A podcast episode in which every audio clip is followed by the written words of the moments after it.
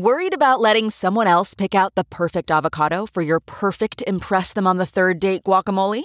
Well, good thing Instacart shoppers are as picky as you are. They find ripe avocados like it's their guac on the line. They are milk expiration date detectives. They bag eggs like the 12 precious pieces of cargo they are. So let Instacart shoppers overthink your groceries so that you can overthink what you'll wear on that third date. Download the Instacart app today to get free delivery on your first 3 orders, while supplies last. Minimum $10 per order. Additional terms apply. Thanks for joining us for Take Two. This is episode 5. I feel like a lot has happened in this week. We have a lot to get through in this time. So thanks for joining us. Greg Hughes, Jim Dabakis, if you're just joining us for the first time, thanks for being with us. We are in, I guess, the final stretch of the legislative session. That's we only have till March 14th, so hallelujah! Yeah, a lot has to get accomplished, and not including a tax bill that's, I think, 257 or 75 pages. A lot. I haven't personally read the whole thing. Wouldn't it be great if the legislature met every 5 years for 3 days? For 3 days, I think mean, they'd get so much less damage would happen. Right? Okay, so talk about the damage we're going to get done today. We want to talk about the tax ban. Governor Herbert actually okay with stronger beer. We're going to talk about the BYU police force, which I feel like we need to say in air quotes right now because they may not be police for much longer, the inland port, tax bill, and then some controversy on the Hill after a little story about charter schools. So that is all coming up. We want to start with the tax ban. This has been brought up for 3 different years. I'll start with you, Jim. Why is this not passing? 76% of people in a Hinckley Institute poll say, let's get rid of phones and driving. Why? Our sanctimonious legislature. You used to be one of them. Thank you, Heidi, for pointing out that salient point. Okay, good. Oh, you should have heard them on the 0.5% DUI. That means 1 glass of wine for a petite woman, and she's getting locked up for DUI. We brought up experts that said texting makes you 10 times more dangerous than being at 0%.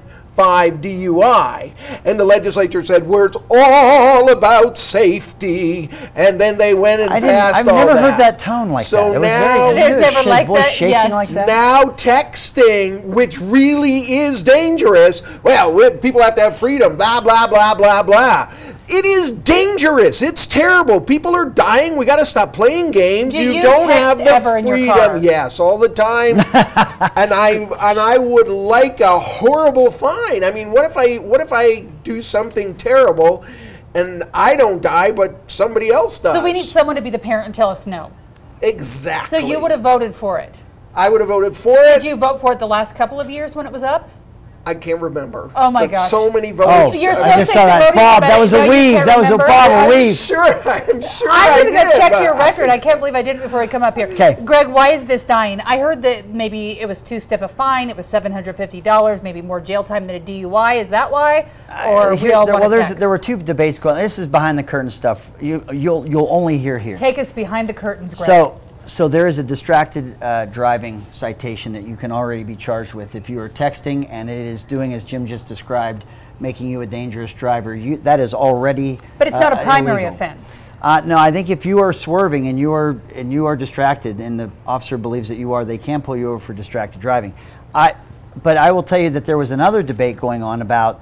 Around the same time on a different bill about financial literacy, and there was some reference to socialism versus a free market.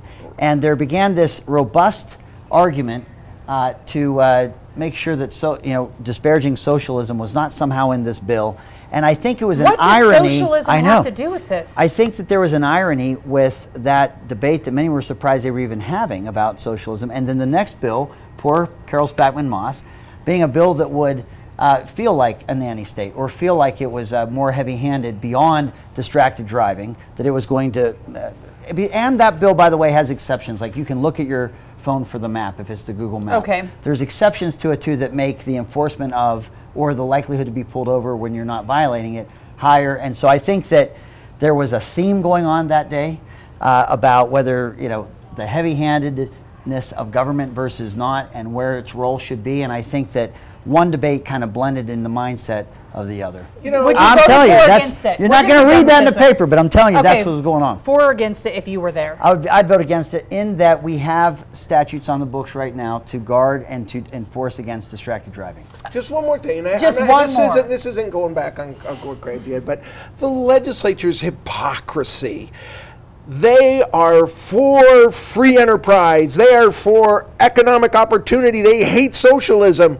And yet, when it comes to alcohol, they are ballistic. We have a completely socialist state run to alcohol. I voted against that. And there it is. It's totally inconsistent. No, they're not completely ballistic, because the governor, in his monthly address, he actually said that he wants to reflect the market right now, and he's not worried about an uptick of DUIs if we go from 3.2 to 4.8 beer. So there's obviously room for stronger beer here in Utah. Do you support the governor, I'm assuming, in this? Do you love the governor? All of a sudden he's like, no, we should have no beer. I don't know if the governor, maybe he was at 0.5 when maybe he was buzzed when he made that decision. I don't think he was. But probably not. Look. This was a classic Republican clash of values. You had alcohol and the horror of it, but then you had all of the people from the retail lobby who give them so much money, and it was morality against cash and morality. In this case, guess who won? The cash won, and all of those lobbyists, and we're gonna continue to have beer in convenience stores and in retail and grocery stores. I might give you an Oscar for that performance. I know, it's very. He is an actor. We're gonna talk more about that in a minute. But are you supportive of this move? A lot of people, like some family values groups, are not super excited about this. Yeah, I think that bill's gonna have a lot of difficulty getting through in the House. I think there's an argument that look. As fewer states have this 3.2 alcohol content, that the major beer manufacturers will stop making it, which would have this detrimental impact on convenience stores, supermarkets, those who sell it. There's another side of that saying, well, they still are making it. Yeah. We haven't hit that moment yet. If we have a situation like that, we can deal with it when it comes. And increasing the alcohol content at the same time we've lowered the DUI level to 0.05 is an irony that I think many lawmakers are still grappling with, and that it's not carrying the day necessarily. I think it's got a tough road in front of it, so inside it's not the done House. Yet. So I don't think it is. And I have absolutely no opposition to 3.2. If there's, I'm not lying awake at night about the content. However, okay. I said this last year when I was speaker and this issue came up, until the very scenarios they're describing are the case, mm-hmm. and you're seeing that there's no longer this product being available. Yep. I don't think you're going to see this bill pass. And we should know the Church of Jesus Christ of Latter-day Saints, that does have some influence on the Hill, is against this bill. So we'll see what happens there. Everybody will head out to the liquor store and get that 11% beer, so they're not contaminated with that new 4.8% beer. Now there's a good idea. Now people go get beer at the grocery store because they get it last minute. Not everyone goes, but okay. All right, next topic here. We have to talk about BYU. We talked about this last week. It was serious. The legislature was talking about the possibility of trying to change a few things to make sure that BYU was complying with actually being a police department, not just acting like one. Then this week, a surprise move to many of us from the Department of Public Safety here, the state, saying, we're revoking your ability to be police officers. Did this surprise you, Greg? You know what? The waters parted in our last episode, and we actually opened the doors. Agreed. We agreed on this, and I think the premise was, if you want to be a post-certified public police law enforcement agency, you comply with the laws pertaining to a public law enforcement agency. Yeah. If you want to be private, much like in my example last week was, if you're a hotel casino in Vegas and you want to be private, you have security that reflects the private nature or the independent nature of a property. So we said that we thought that, you know, if it quacks like a duck and walks like a duck, it's a duck, and they were not acting like a public entity. Well, the news that came out saying that they were going to be decertified as post-certified or being public, it was a surprise to me, but it makes sense. It makes absolute sense that you've got to pick which path you'd like to be. and then act accordingly. Yeah. So I was happy to see it, actually. Yeah, and it's been a little bit disturbing as a news organization when we can't get information from them. But Jim, we learned this week that there was an actual BYU officer who was going into Provo police files off of the campus to try to find honor code violations to turn people in. Is that just the straw that breaks the camel's back for you? Give me a break. No, before by that. Any measure, except perhaps Utah County, that is repulsive to the nature of police. You cannot use a statewide police force database to find out if people are drinking coffee or sneaking alcohol one way or another. You know what? BYU has to decide. They're going to be state certified and have to live up to our state standards, or they can become mall cops, and then their power is when they're on their campus, and that's it. But they cannot. That's a line that can't be crossed. All right, very good. Just for the record, you graduated from BYU, right? I went to BYU. You went to BYU but didn't actually graduate. I didn't actually graduate. Okay, good. They kicked you out at some point.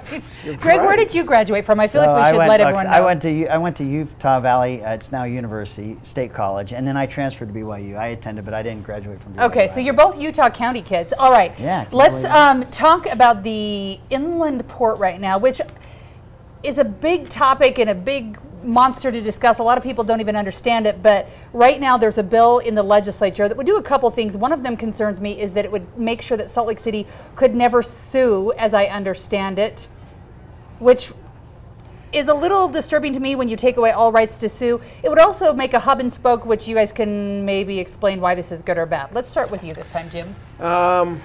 Look, the hub and spoke, one of the big problems with the inland port is they refuse to say we will never take coal and bring it up through our city, and even with canvas over it or whatever, we don't want coal here ever. And they wouldn't put it in the law. It still exists as a possibility. It sounds stupid that you would take coal in eastern Utah and bring it here, but who knows? The legislature, they do things sometimes. So that worries me. I do like, and I think the part of the bill that is good, it allows this hub and spoke, which means a part of that system in the broader sense would be down in coal country, and they could call it part of our inland port, but it wouldn't be here, and it would help accomplish getting coal out of eastern Utah out to the West Coast. So that part is okay. The other part about not suing, you guys, stop stealing Salt Lake City's land and take it over like it's yours. They sit there like looking down at Bathsheba, and they want her so bad, and they just know they can take her, and that continues. Don't pass those bills, except the hub and spoke seems okay. I'm just trying to imagine you wanting Bathsheba. All right, let's go to this. So does this make sense to not be transporting coal up here and then back and then back? Does this make sense at all? Yeah, this is the issue, though. When we were talking about, let's just say what an inland port is at first. Okay. You've got a lot of container ships. Correct. That are floating out in the ocean, waiting to get into our coastal ports of Long Beach and Oakland and Portland and Seattle. There's a congestion because the global supply chain is becoming more robust. Mm-hmm. The shipping of goods, the world's getting smaller, and so this is happening. This trade is happening more often. In the east, we have Kansas City, we have Louisville, we have what they call inland ports. So if you imagine a coastal port being a hub and a spoke being the inland port, our coastal ports on the western seaboard, they do not oppose Utah having an inland port because there isn't a U.S. Customs bonded port to go through customs to receive or to export west of the Mississippi like there is in the east. So they welcome the opportunity. When we argued this bill last year and we passed this bill last year, in asking the leaders of Salt Lake City and even my friend Senator Dabakis, are you trying to ban, pick winners and losers of what we could export out of the state of Utah? The answer was, so long as it's responsible, we wouldn't want to ban natural resources. Once that bill passed, there was a change of heart in terms of not wanting to see any natural resources arrive here. But because that board began to convene and because those public hearings occurred, the feedback about the airshed pollution, how many trucks, the more rail you use, the less trucks you're going to see on the road. Yeah. It bore out this idea. If the hub of a coastal port and a spoke of an inland port is a good principle, then why not have a hub of an inland port here in Utah, and then spokes or satellite bonded U.S. Customs ports in the Uinta Basin where the natural resources could be. It makes all the sense in the world, and it actually you start to see the concerns of the public addressed by smart logistics and smart solutions. So I can't compliment more the House sponsor, Representative Gibson, the Inland Port Board. They saw this last meeting they had this last week. Yeah. There was applause. There were public servants from around the state saying, let us be involved in this. We want to be involved. It's a very different tone than we've had in those meetings up until just this week. So that bill is doing a lot of good things. The issue of litigation, again, some people use litigation as a way to stymie an effort. It's the American way. We can sue whoever we want, whenever we want. And in the case of political subdivision, sometimes taxpayers are paying both sides of that bill. And so I think that this is taken from legislation for MIDA in terms of being able to do that. But we'll see what happens. You know what? The one thing that I'm happy about is we're seeing people from Salt Lake City that are up there dialoguing with the bill sponsor. You're seeing good conversations happen. I don't know. That provision may stay in the bill. It may not. But I am encouraged by the fact that people are talking to each other, which was not happening this time last year. Talking is always positive, and I want to be an importer-exporter because it sounds so awesome. I'm going to figure out what I'm going to do. Okay, so that's a little complicated. Also complicated. You don't want me to be an importer-exporter. No, I'm just thinking, what would Heidi import? I don't know. I got to think about that. We've got to talk about the tax bill. We only have beer. Look, you get that. You know, we're the first people that 4.8. Yeah, hold my 3.2. Right. Okay, here we go. This tax bill is monstrous. Have either of you read the full tax bill? No. I haven't. That's why I retired. I don't have to. It's not my job anymore. I don't have to read 477 pages. I know. It's only 257 pages, but it's a lot of legalese. It essentially will lower the income tax from 4.95 to 4.75. Oh, yeah, that's the income.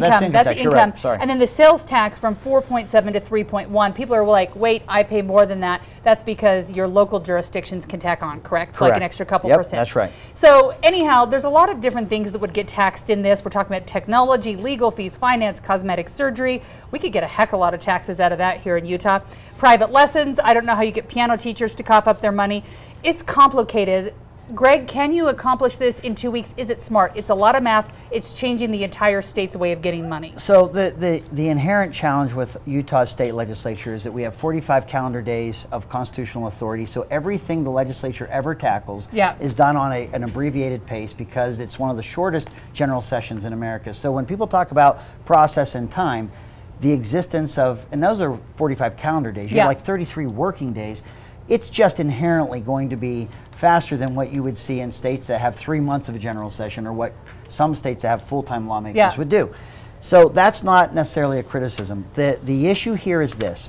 If you go back 10 years, 20 years, our tax structure is meant to pay for the things that as a society we need. The roads, the schools, the health and human services, whatever that may be. 20 years ago, we had a tax system that really reflected what people spent their household income dollars on. You had a sale or an income tax and a property tax. Well, fast forward to 2019, much of what we spend our household income on is exempt from a sales tax.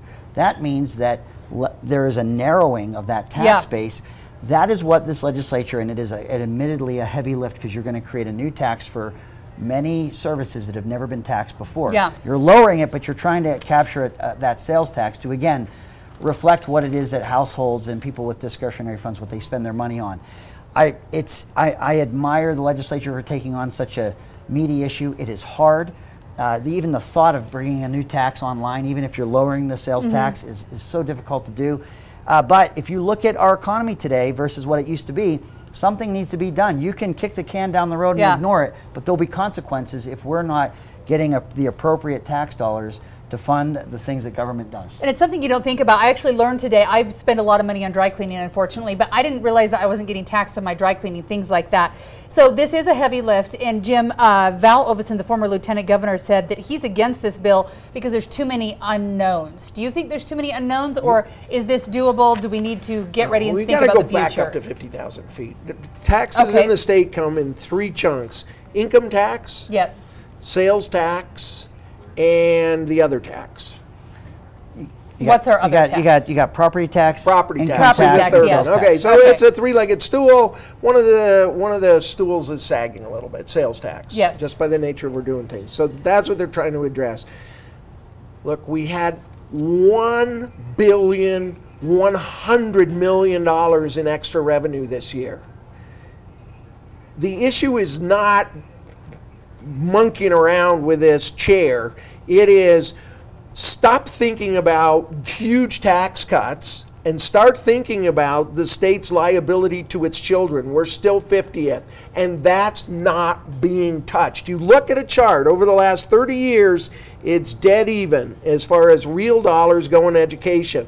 So the legislature ought to stop saying, we're so fiscally wonderful. The only reason we're fiscally wonderful is because we're cheating our children. If we were 25th instead of 50th in per child spending, we would be an economic wreck. That's what we're balancing. Jim is and making that's the argument for this reform, and I'll tell you why. Income tax is dedicated to education. Yes, and we're going to lose $200 million from that, right? No, they're actually going to try and hold. They're going to try and hold this whole thing harmless. But what is happening is, when you have all that surplus that Jim just described coming in your income tax, that's where most of that surplus is coming from.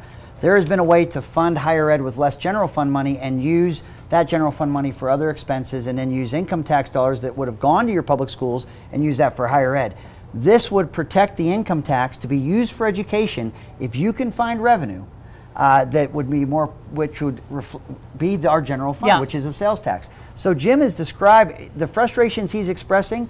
This reform would address. I will say after, but all that said, it is an incredibly difficult politically heavy lift, and it's hard. And the reason why you're seeing them try to cut taxes is they're not trying to increase the burden on taxpayers per se. They're trying to see that distribution addresses the areas that government is tasked with, and that's why you're seeing the tax cuts, because they're trying to do it in a way that's revenue neutral. That's wonkish, I know, Jim's but it's the truth. All right, one last word.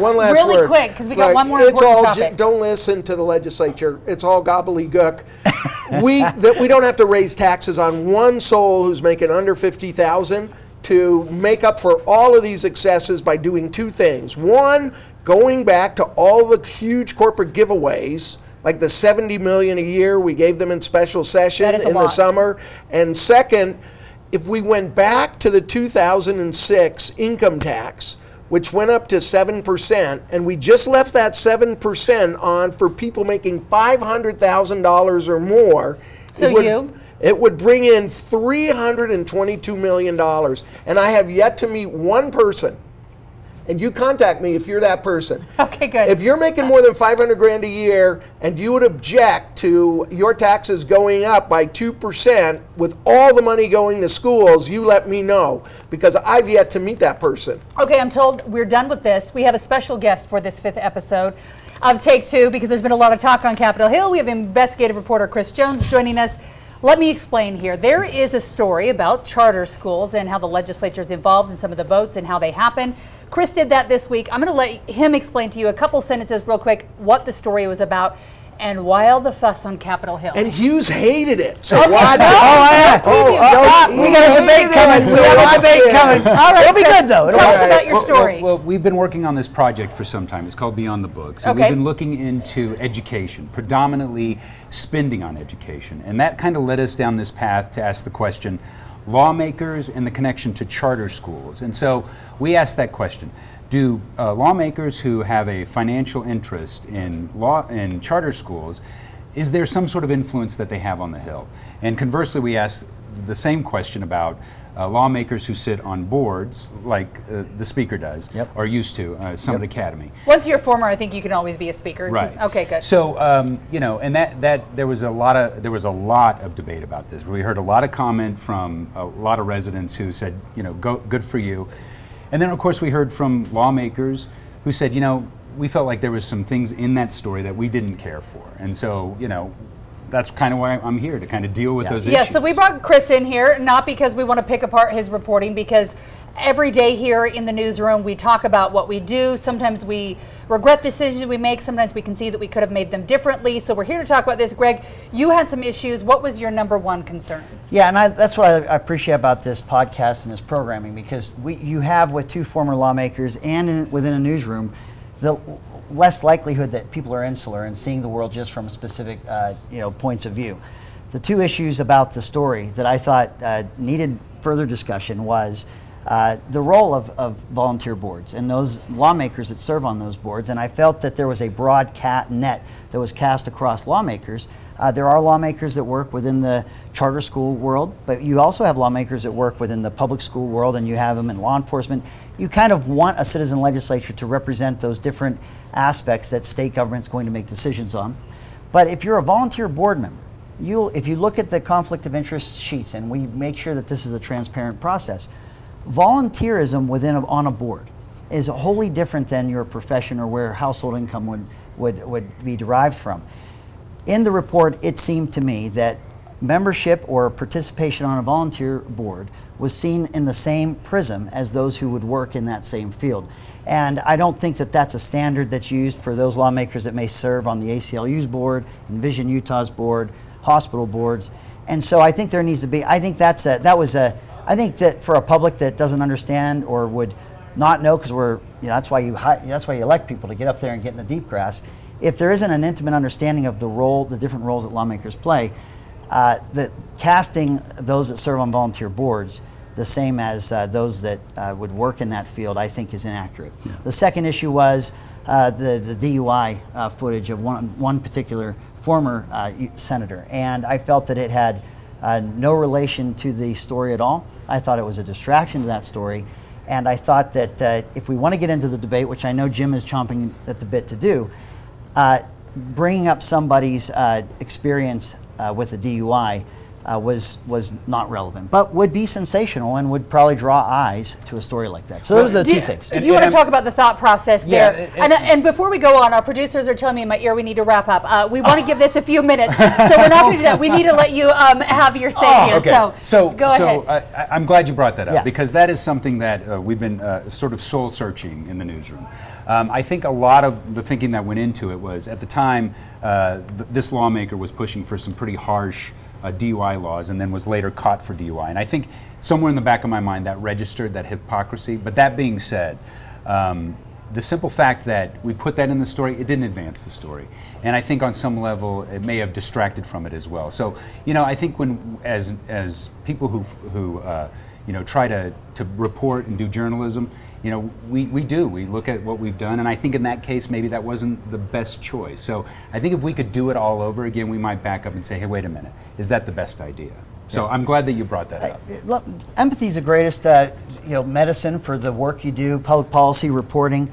Do you serve on any boards, volunteer boards? No, I don't. I don't. To kind of make sure that we're away from that. Sure, and I think if you had, you would see that that is not an effort of self-dealing or self-service if you do. Have you been charged for a DUI? No, and I haven't either, but I've seen people that have, and I know that their life is more than just, that incident, that's, that unfortunate incident. And so we want to treat people fairly. We don't want to have selective, logic or outrage, and so I appreciate at least discussing those parts. But we ran out of time, Jim, and I know that there was actually to that story some robust debate that should be happen about transparency with charter schools, and I think it's a great debate to really have. Right. Yes, and unfortunately we have something else happening in the studio, we have to cut, but we want to talk about Nadia, schools. Could you come here? Real quick. Now, this is kind of an inside joke. Okay. Greg. Oh, great. So I don't. We can talk about this off camera. Are we going to eat cake here? Okay.